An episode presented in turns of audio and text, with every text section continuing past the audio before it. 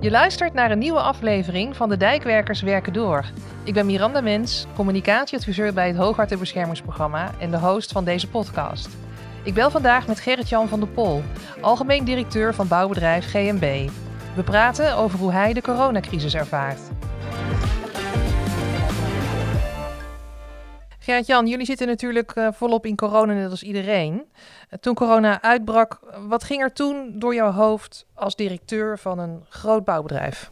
Nou, het was eigenlijk best wel een hele uh, grote stap opeens. En gek genoeg zagen we het toch niet aankomen.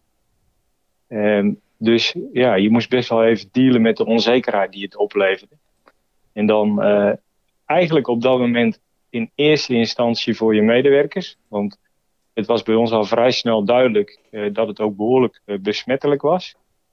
Dus we wilden goed, uh, het goed doen voor onze medewerkers en tegelijkertijd natuurlijk de continuïteit van het bedrijf. Wat gaat het daarvoor betekenen? En hoe werd duidelijk dat het zo besmettelijk was voor jullie?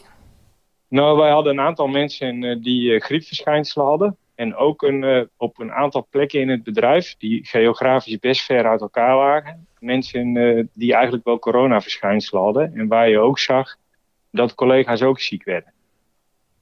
Dus uh, voor ons was dat wel meteen een reden om gewoon uh, ja, heel strak erin te gaan zitten. En uh, goed preventief te werken. Wat betekende dat voor jouw bedrijf? Nou, eigenlijk hebben we meteen duidelijk gemaakt dat, dat we daarin de RIVM-regels strak gingen volgen. Dus iedereen met verkoudheidsverschijnselen thuis blijven. En ook mensen met een zwakke gezondheid preventief thuis blijven toen kwam er in het weekend natuurlijk ook bij dat de scholen dichtgingen. Dus dan kregen we ook nog collega's die eh, kleine kinderen hadden of kinderen in de lagere schoolleeftijd die echt wel begeleiding nodig hadden. En die daarom thuis moesten blijven. Dus ja, in het begin uh, uh, ging het heel hard. Ons ziekteverzuim spoot omhoog van 5 naar 12 procent. Ja, gigantisch. Ja. ja. En, en wat deed je toen je van, die, van de eerste schrik was bekomen? Nou, wat wij, wat hebben gedaan is op een hele duidelijke manier communiceren naar de organisatie. Welke regels wij eh, eh, hanteerden. Eigenlijk de vertaling van de RIVM-regels. Wat betekent dat nou in onze praktijk? En eh, daarnaast in beeld brengen van jongens, hoe kunnen we nu verder werken? Nou, gelukkig hebben we de faciliteiten goed voor elkaar, waardoor uh, we best goed uh, digitaal verder konden. En dan ja, op de projecten uh, zoveel mogelijk faciliteren dat mensen veilig kunnen werken. Ja, ja. En Gerrit-Jan, je zei in onze eerdere gesprekken dat jij in die eerste weken vooral crisismanager was, hè? Ja. Hoe gaf je die rol vorm? Wij hebben een uh, wekelijks overleg met onze directieleden ingesteld, specifiek over de coronamaatregelen. Eigenlijk steeds na de persconferentie plannen we een, uh, een overleg om te kijken hoe dealen we daar dan mee. Zodat we eigenlijk ook heel kort daarna aan de organisatie weer kunnen laten weten uh, hoe we ermee omgaan. En eigenlijk met name toen die anderhalve meter regel kwam, toen uh, moesten we echt wel even flink schakelen. Want ja, dat moesten wij ook vertalen naar hoe doe je dat nou uh, in de werksituatie. Eerst dachten we nog dat is alleen maar voor de openbare ruimte bedoeld. werken werken mag, maar toen bleek nee, ook in het werk moet je er rekening mee houden. Nou, het is best, best lastig als je in de infrawerk zit om dat goed naar je organisatie te vertalen. Ja. Wat wij hebben gedaan is eh, meteen schakelen en zeggen, nou iedereen gaat uh, met eigen vervoer. Dus niet meer samenrijden. Uh, op de werken, uh, doe het anders. Organiseer het werk gewoon anders. Zodat je ja, eigenlijk helemaal niet meer naast elkaar hoeft te werken. En als het echt niet anders kan, gebruik dan de persoonlijke beschermingsmiddelen. Dus handschoenen, mondkapje. En uh, in uitzonderingsgevallen lossen dan zo op. Ja, ja. En waar maak je je nu het meeste zorgen over? Nou, op het moment, eigenlijk zien we dat het heel goed doorgaat. Op het moment zit het eigenlijk meer voor de wat langere termijn. Als je kijkt hoe dat er ge, geacteerd is door uh, de organisaties, daar ben ik gewoon ontzettend positief over. Uh, onze opdrachtgevers pakken het goed op. Het credo is echt nu wel geworden, we werken door waar het kan. En natuurlijk op een verantwoorde manier. Uh, dat protocol samen veilig doorwerken van Bouwen Nederland en uh, de, de vakbonden en de ministeries is er gekomen. Nou, dat geeft gewoon voor iedereen duidelijkheid. Daardoor weet iedereen ook waar die aan toe is, waar we elkaar aan kunnen houden. Nou, en deze week is er bijgekomen samen doorbouwen aan Nederland. Een soort verklaring van alle grote opdrachtgevers en alle grote brancheorganisaties. ja, ik vind dat dat heel goede impuls geeft en heel goed richting geeft aan iedereen in de sector om het gewoon uh, door te zetten. En dan, dan zie je dat eigenlijk, het kan ook eigenlijk altijd wel. Mm Dus wij zien nu dat al onze projecten gewoon voortgang kunnen vinden. Ja, en dan is de zorg van, ja, hoe zit het uh, na deze werkvoorraad? Heb ik dan weer nieuwe projecten aangenomen? Dan gaat je zorg weer daar zitten. Ja, ja, precies. Dus die zorgen die zijn dan meer voor de wat langere termijn. Ja. ja. De sector heeft natuurlijk al heel veel last gehad van stikstof en, uh, en PFAS. Hè? Welke verschillen zie jij tussen die issues en nu corona? Nou, ik vind een enorm verschil in, in handelingsvaardigheid en in doorpakken. Als je nu ziet met corona wordt er heel erg slagvaardig gewerkt. Merk je ook dat er echt een sfeer is van samen, samen gaan we het doen. Uh, dus opdrachtgevers, op, opdrachtnemers zitten gewoon puur op één lijn. En als je bij stikstof uh, keek, ja, daar liepen we gewoon tegen de muur aan. Eigenlijk zag je dat veel beter aankomen. Het was bekend dat dat een probleem kon worden. Maar er lag eigenlijk helemaal geen, uh, geen handelingsprotocol. En het duurde ontzettend lang voordat er uh, ja, weer beweging kwam. Ja, ik, ik, ik denk dat er echt een enorm groot verschil in aanpak is. En de effecten voor de bedrijven in onze sector waren ook meteen acuut. Wij hebben vorig jaar in de tweede helft van het jaar zo'n beetje 15% omzetverlies gehad. Door uh, de stikstofproblematiek. Doordat projecten die je gewoon in orderportefeuille hebt, opeens niet kunnen starten. En uh, ja, daar had je wel op gerekend. Dus ja, voor die mensen heb je niet zomaar even ander werk. En de effecten van corona op jouw bedrijf, die, die zijn minder ingrijpend, denk je? Nou, wat je nu ziet is dat we ook allemaal binnen enkele weken uh, gewoon uh, de, ja, duidelijk hebben hoe we dan wel willen werken. Hoe je er dan mee omgaat. En dat we dan ook in staat zijn om allerlei dingen die uh, kijken rondom aanbestedingen. We zijn in staat om in enkele weken andere manieren van werken te ontwikkelen en die ook toe te passen. Terwijl ook, ook rondom aanbestedingen er allerlei regels zijn waar we ons aan moeten houden.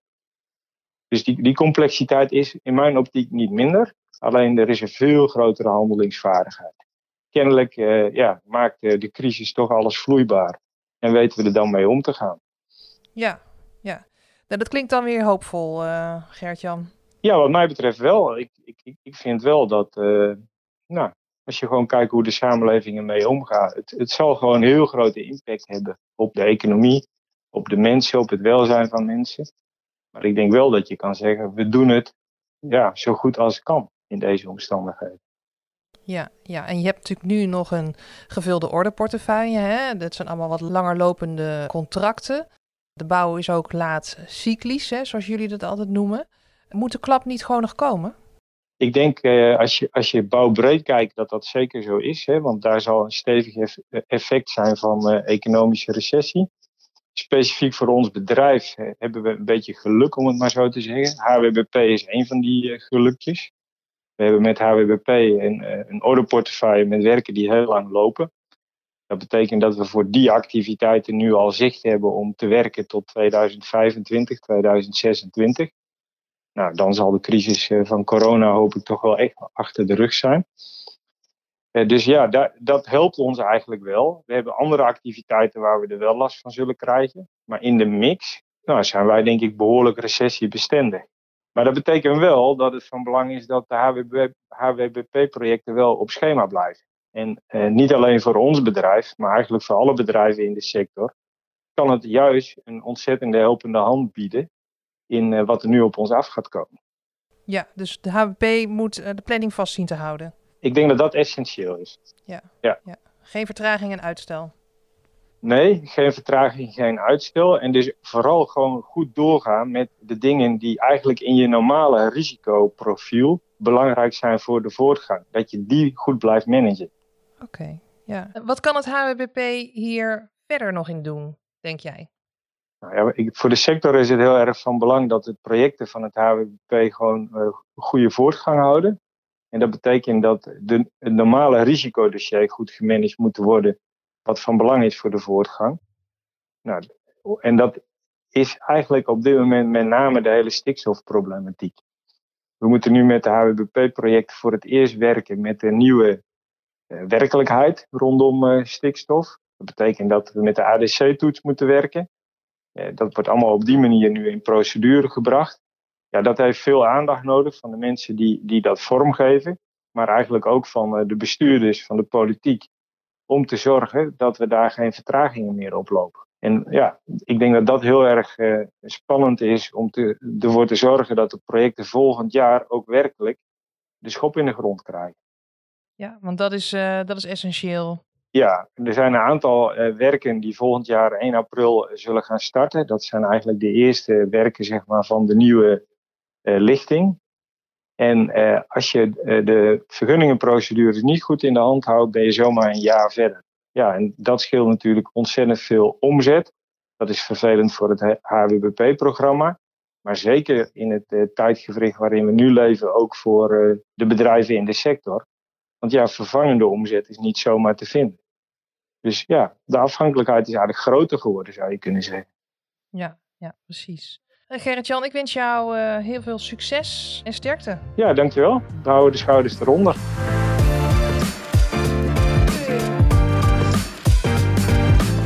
Andrea Vollebrecht is sinds januari directeur van de Vereniging van Waterbouwers. In haar kerstverse positie krijgt ze meteen de coronacrisis voor haar kiezen. Ook zij vindt het belangrijk dat haar leden kunnen doorwerken. Andrea, hoe gaat het met de waterbouwers? Nou, de waterbouwers uh, gaan vooralsnog gewoon keihard door. Ze hebben um, nog, op dit moment nog veel werk. Uh, het zijn allemaal nog lopende projecten die, uh, die in uitvoering zijn. Dus dat gaat op dit moment allemaal heel goed door. Um, maar de zorg zit hem vooral in um, ja, eigenlijk de periode vanaf na de zomer. Als veel projecten zijn uh, die nu lopen zijn afgerond. En er eigenlijk nieuw werk moet komen. Dus daar zit een grote zorg um, voor, voor de waterbouwers. Ja, en wat is jullie rol als Vereniging van Waterbouwers? Nou, als, als vereniging um, praten wij vooral met uh, veel opdrachtgevers en ook uh, politiek en bestuur. Om aan te geven wat de knelpunten uh, en de zorgen in de sector nu zijn. Maar vooral ook om aan te geven waar de mogelijkheden zitten. Hè. De, de, de, waterbouwsector is een sector die, um, die heel goed door kan werken. Vooral buiten ook door kan werken hè, in, op de projecten. En ja, we zijn ook een sector die graag nou, doorgaat. Hè? Dus we willen graag de economie draaiende houden. We zouden geen gebruik willen maken van, van de steunmaatregelen zoals die er nu zijn. Waar overigens veel respect voor, uh, voor is uh, dat die maatregelen zijn opgetuigd. Want er zijn heel veel sectoren die niet door kunnen. Maar wij zien gewoon wel de mogelijkheden om wel door te kunnen draaien. En gaan dat gesprek aan met onze opdrachtgevers om uh, samen de schouders eronder te zetten. Ja, en je zegt wij hoeven geen gebruik te maken van de steunmaatregelen. Nou, willen, willen. willen. Leg eens uit. De, de kans is natuurlijk heel groot dat ook in onze sector omzetverliezen uh, waar te nemen zijn. Dat omzet terugloopt. Dus het is helemaal niet ondenkbaar dat onze sector uiteindelijk ook gebruik zou moeten maken van die steunmaatregelen. Maar ja, eigenlijk de spirit is een beetje van we, gaan, we werken liever voor ons geld dan dat we um, noodgedwongen gebruik moeten maken van, uh, van die steunmaatregelen. Dus waar het kan, proberen we gewoon projecten in uitvoering te krijgen of, of uh, gerealiseerd te krijgen. Uh, en ik denk dat dat, nou, dat is de goede, de goede insteek, denk ik. Ja, ja. En welke issues spelen nu bij waterbouwbedrijven door corona? Um, nou ja, wat ik eerder al zei, is dat we uh, op dit moment de projecten die lopen, die lopen eigenlijk her der met wat vertraging of met, met wat um, uh, kleine knelpunten eigenlijk gewoon door.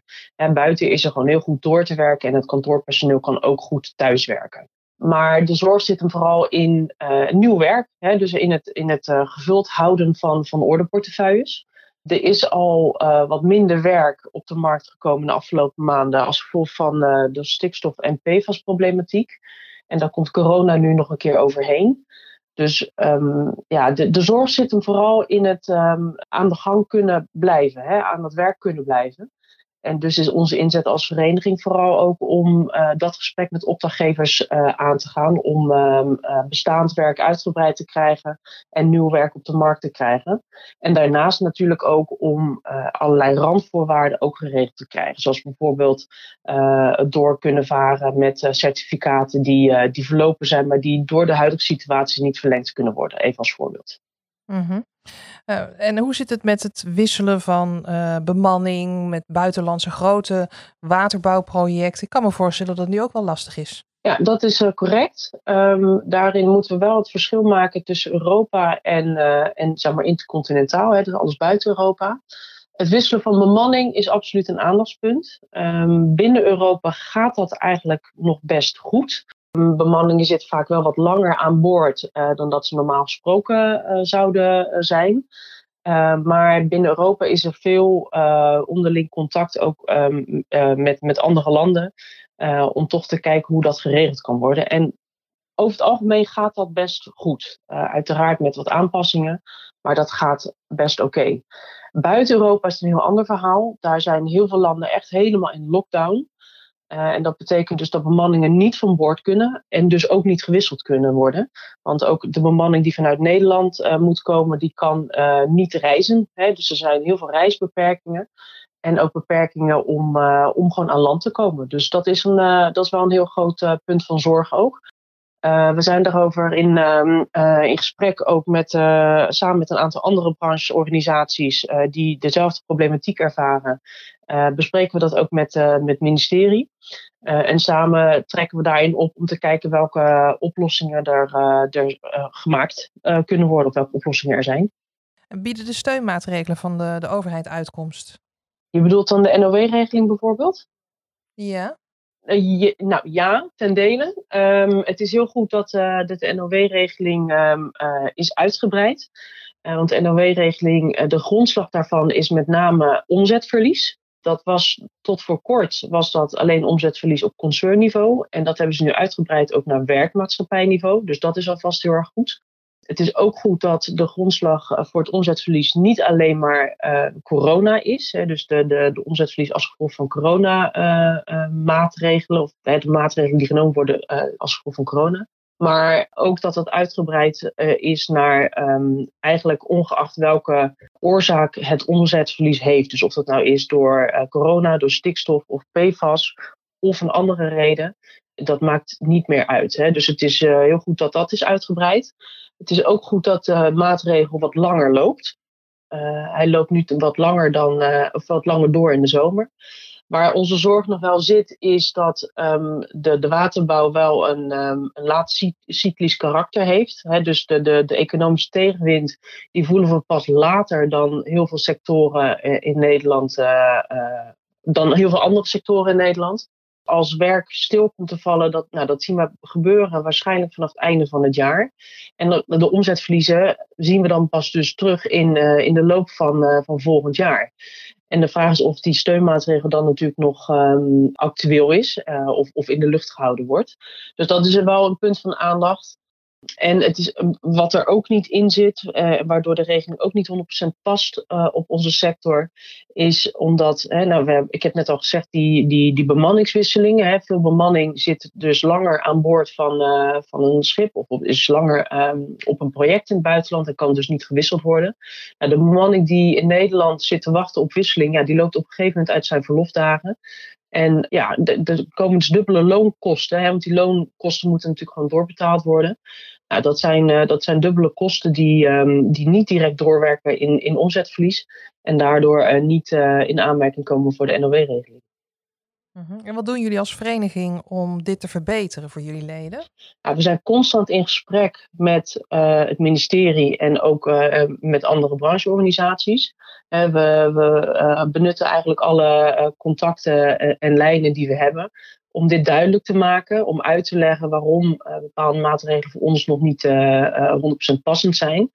Um, doen voorstellen hoe dat um, aangepast kan worden. En, en ja, proberen zodanig die, die, die maatregelen aangepast te krijgen. Ja, en hoe gaat het overleg op dit moment met de grote opdrachtgevers?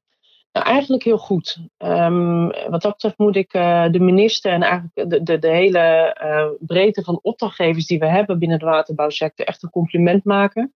Iedereen ziet het belang van onze sector in den brede voor de, de, Nederlandse economie. En ziet ook daarmee dat het van belang is om aan het werk te blijven en gewoon naar, naar mogelijkheden te zoeken om dat te doen dat vertaalt zich aan de ene kant in bijvoorbeeld coulance maatregelen. Ik noemde net al even um, uh, de coulance met betrekking tot uh, certificeringen die, uh, die aflopen. Maar ook coulance met betrekking tot betalingen. Bijvoorbeeld de betalingen worden door de opdrachtgever uh, naar voren gehaald of worden opgeknipt in kleinere uh, delen, waardoor er sneller betaald kan worden. Nou, dat is ontzettend belangrijk voor de sector en daarmee ook voor de hele keten. Hè, want um, er zit natuurlijk nog een hele keten achter ook onze sector. En als de liquiditeit van onze bedrijven goed is, dan vertaalt zich dat ook naar een betere liquiditeit in, in de keten. En we zoeken dus ook met de, de opdrachtgevers heel erg naar mogelijkheden. Hoe kunnen we nou bestaande contracten uitbreiden? Er, zijn mogelijkheden in, uh, in wet en regelgeving om, om uh, contracten, lopende contracten uit te breiden. Nou, daar kijken we naar. Van hoeveel, hoeveel ruimte zit er nou in en welke projecten gaat het dan om waar dat op van toepassing is? We kijken ook naar projecten die door de situatie zoals die nu is, dus lees onder andere bijvoorbeeld uh, minder verkeer, naar voren gehaald kunnen worden. En dus nu eigenlijk een hele goede tijd is om, om uitgevoerd uh, te krijgen. En we kijken uiteraard ook naar, naar het sneller op de markt brengen van, van, van werk, van, van nieuwe aanbestedingen. Ja, ja, en misschien dat tenderprocessen ook wat simpeler zouden kunnen. Zie je daar nog mogelijkheden? Ja, tuurlijk. Het is, ook daar kijken we naar. Ja, je moet jezelf elke keer de vraag stellen: moeten alle uh, stappen, kunnen die nog doorlopen worden uh, of kan het sneller? Dan wel kan het op een andere manier. Het punt van, van uh, nee, in veel processen komen mensen vaak fysiek bij elkaar. Nou, dat kan nu niet. Kun je dat dan digitaliseren bijvoorbeeld? participatie en inspraak. Ook een groot vraagstuk voor veel van onze opdrachtgevers ook daar kijken we uh, naar um, in die gesprekken en denken we mee over hoe je die digitaal zou, kunt, zou kunnen uh, vormgeven. Alles om maar eigenlijk ja, wat wij noemen de dealflow en daarmee de cashflow op, op peil te houden. Waarmee, uh, ik bedoel, dealflow voldoende werk en daarmee ook een gezonde cashflow. Ja, ja. Hey Andrea, nou hadden we in 2008 de kredietcrisis waar de watersector, uh, net als de rest van de sectoren in onze economie, echt een flinke klap ook uh, van kreeg. Ja. Wat is het verschil met corona? Uh, ik denk dat dit, dit is een, um, een crisis die ons allen in, overkomt hè, op hetzelfde moment. Um, dus dat is denk ik een, een, een groot verschil. En een verschil nu is ook dat we naast corona ook nog steeds kampen met problematiek rondom stikstof en PFAS bijvoorbeeld. Stikstof en PFAS-problematiek leggen uh, veel zaken in de waterbouw gewoon echt stil. Hè, werk kan niet uh, op de markt gebracht worden, kan niet uitgevoerd worden. Dus dat is wel een groot verschil met, uh, met een aantal jaar geleden. Dus we hebben nu problematiek op problematiek. Dus deze komt er nog een keer overheen. Ja, ja, en aan de andere kant is er nu ook wel heel veel solidariteit onderling waar te nemen. Dat is zeker waar. Ja, dat is absoluut waar. We uh, merken heel veel solidariteit uh, onder de leden, hè, dus onder, in, onder de marktpartijen uh, aan zich. -hmm. Men werkt heel hard in verschillende taskforces met onze opdrachtgevers om de hele sector aan het werk te houden. En daar wordt echt over commerciële belangen heen gekeken. Hè? Dus over individuele belangen heen gekeken. Men werkt echt vanuit een algemeen belang om de sector in de lucht te houden. Om uh, door te draaien. En ook de sector in die zin natuurlijk gewoon aantrekkelijk te houden. Hè? Want personeel dat we nu kwijtraken, dat komt niet zomaar meer terug. Dus er is ons alles aangelegen om aan het werk te blijven. Um, en diezelfde solidariteit um, en diezelfde blik vanuit het algemeen belang merken we dus ook bij onze opdrachtgevers. En dat, dat is een hele prettige basis om, uh, om samen te kijken naar de, de mogelijkheden die er wel liggen. Ja, en een van die mogelijkheden is dus dat je grote projecten ook onderling verdeelt. Zeg ik dat zo goed? Nou ja, niet alleen grote projecten. Ik denk projecten uh, van groot tot klein, verdeeld over het hele land. Uh, dus ja, dat is de inzet. De taskforce die we hebben met Rijkswaterstaat is daar een mooi voorbeeld van.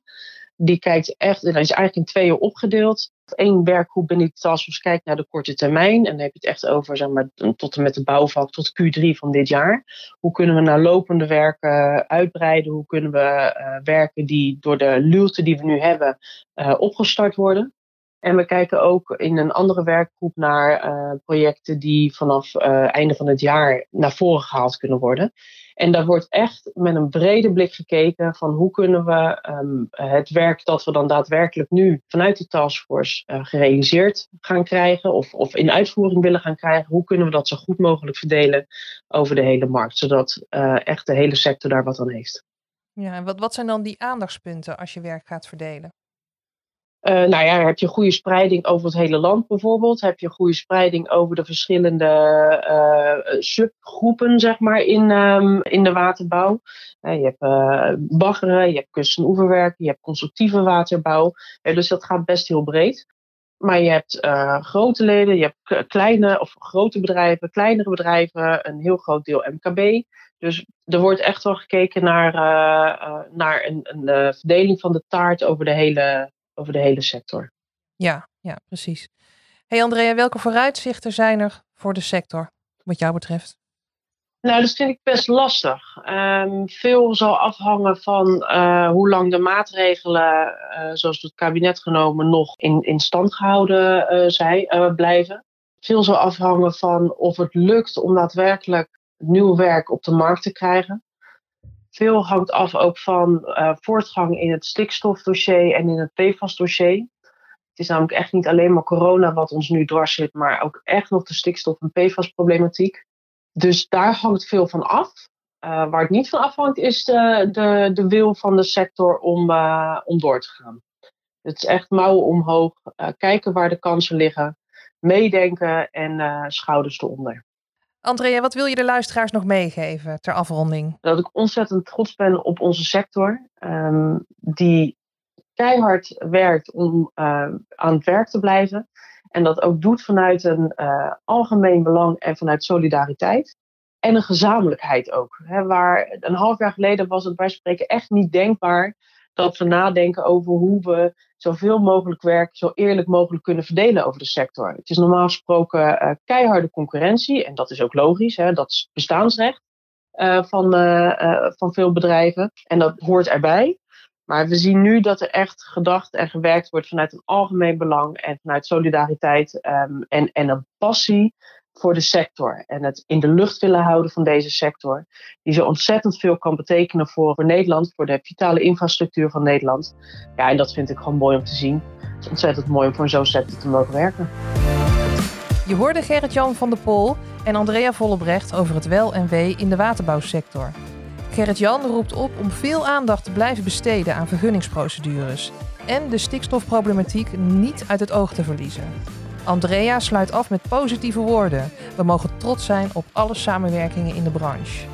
Wil je reageren? Praat dan mee via hashtag Dijkwerkerspodcast of stuur je reactie naar podcast.hoogwaterbescherming.nl.